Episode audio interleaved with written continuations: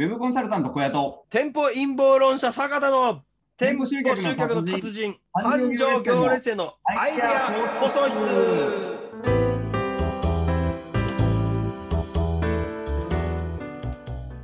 じゃあお次行きましょう。はい、はいお次読んでください。えーお次は、通販は無料で簡単に始められるんですけど、これは砂漠の中に商品棚を置いただけということになるので、集客は別に考える必要があるよということを、ちょっとテーマでお話ししたいなと思います。はいお願いします。はい。えっ、と、まあ今、それこそベースであるとか、ストアーズというので、まあ無料でそのネットショップとか作れる時代になったので、すごく通販は始めやすい時代になったなと思うんですけど、うん。結局、その、まあ多くの方がこのぶち当たる壁として、結局商品棚として通販は作ったんですけど、結局なんか物が売れない、アクセスが全く来ないっていうことに陥っている方が結構多いので、うん。で、その次に、じゃあ、楽天だったら売れるのかな、みたいな発想になるケースが多いんですけど、まあ、ご自身でなんか集客をする用意をしておいた方がいいんだろうな、というふうに言ってことですね。うーん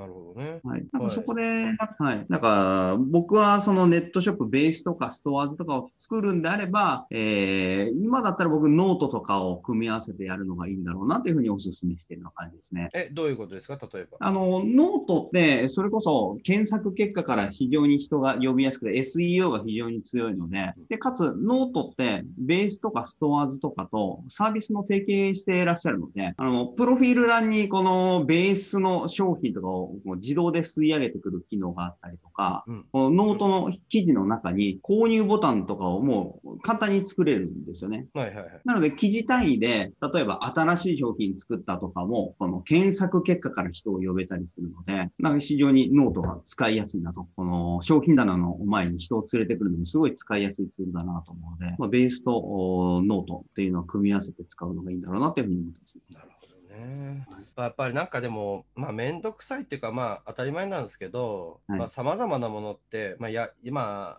やってきてないこととか、新たにやることっていうのは絶対面倒くさいとは思うんだけれども、ただやはり経営者だったらですね、まあ、その、まあ、面倒くさいこともやってなんぼっていうのがあると思うんですよ。ですし、まあ、そこにね、えーポテンシャルがあるのであれば、やはり、まあ、突っ込んでいってなんぼだというのがあると思うんですね。だから、はいまあ、今、ベースの話しましたけど、ヤフーにしたって別に無料なわけですよ。はい。で、これをやることによって、仮になんですけど、売上0円だとするじゃないですか。はいなんかマイナスありますかって話があるんですよね、実は。そうですね。確かに。ないですね。月額がかかんないから、い別に0円じゃないですか。はい。だけれども、ここから、えー100万とか1000万とかの売り上げになる可能性はあるわけですよね。そうですね。って考えてたら、やはりここはね、やっぱね、やってかにはね、ならんですよ、普ですね通に。で、こういうね、状況下になったからこそなおさらなんですけども、今までっていうのはなんとなくやってて、うまくいってたっていう会社とか店舗さんとかもたくさんあるんですよ。はい。だから単純に、まあ同じことを繰り返していけば、まあ常連さんだけでやっていけてるから、まあこれでうまくいけるんだみたいな、うまくいってんだ。だからこれを繰り返していきさえすればいいんだとか、繰り返していくことこそが成功例なんだとか、はいまあ成功パターンなんだみたいなね。っていうのでやっていたりとかする人はいると思うんだけど、ただそれもね、結局こういうものがなかったとしても、やっぱ10年後とかはきついっすよ、どうして、まあどういうふうに考えてもね。ということで、うんまあ、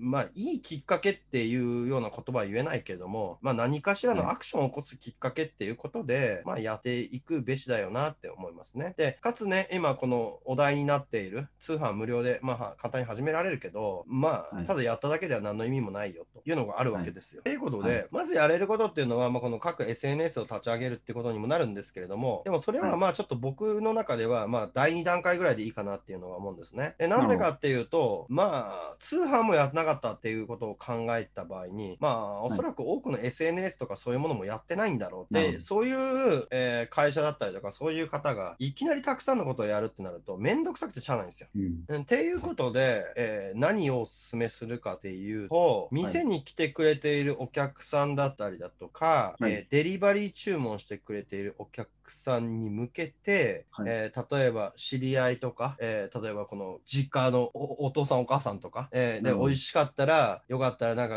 例えばですけどまあなんかこういうのもなんかこのプレゼントの一つにしましませんかとかなんかそういうようなケイストってあるじゃないですか。そうですね。例えば自分の実家とかがなんか東北の方に住んでた場合とかっていうのは、まあ東京とか関東とかでやってたりとかすると、その店には来ないでですよ。来ないんだけれども、あ、なんか美味しいなと思ってて、えーなんかあの、えーなんかこの田舎の父ちゃん母ちゃんとかに、まあ、食わしたいんであれば、なんかぜひね、通販もやってますので、えー選択肢の一つにしてくださいみたいな感じで宣伝していくっていうところが第一歩かなと僕は思ってます。ああ、なるほどですね。確かはいに、それが一番確実ですよね。それだけでもちょっと違うのかなと。店舗に、えー来られない、えー方々っていうのは、この一人につきだって数十人は絶対に知ってるはずなんですよね。はい。まあ、その実家か、実家だったら、っていうか地元だったら別なんですけど、じゃなかった場合ってのはそういうのあるんで、まあそういうようなリアルな口コミとかから、あとはそれを誘発するような文章でですね、えー宣伝していくっていうのが、僕はいいいい手と言いますか、割りかし最善手に近いものなのではないかなっていう感じはやっぱしますね。確かにですね。一番ハードルも低いですもんね。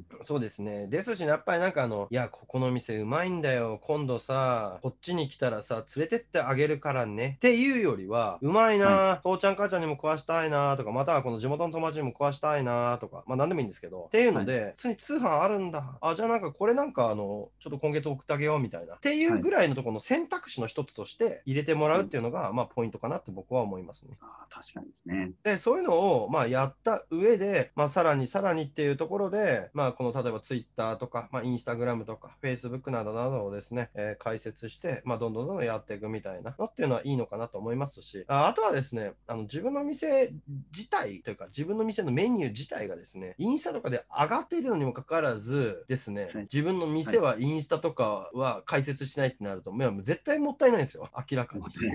確かにですね。で、まあ、こうやっていけば、まあ、ここまでまあ考えていったりとかするとですね、まあ、やはり、まあ、ここまでやってたところでどうこうっていうのはあるかもしれないんだけども、ただ、やれることは全てやりたいっていう人ってたくさんいると思うんですよ。店がきついと。はい。で自分自身がやれることであれば、もう何でもややりたい。で、そのぐらい、もう店潰したくないっていう人はたくさんいると思いますし、店潰したくないっていう、そっち方面じゃなかったとしても、あの、広めたいとか大きくしたいとっていう人はたくさんいると思うんで、でそういう向上心のある方っていうのは絶対にですね、取り組んでいくべきだよというふうに思いますね。確かにですね。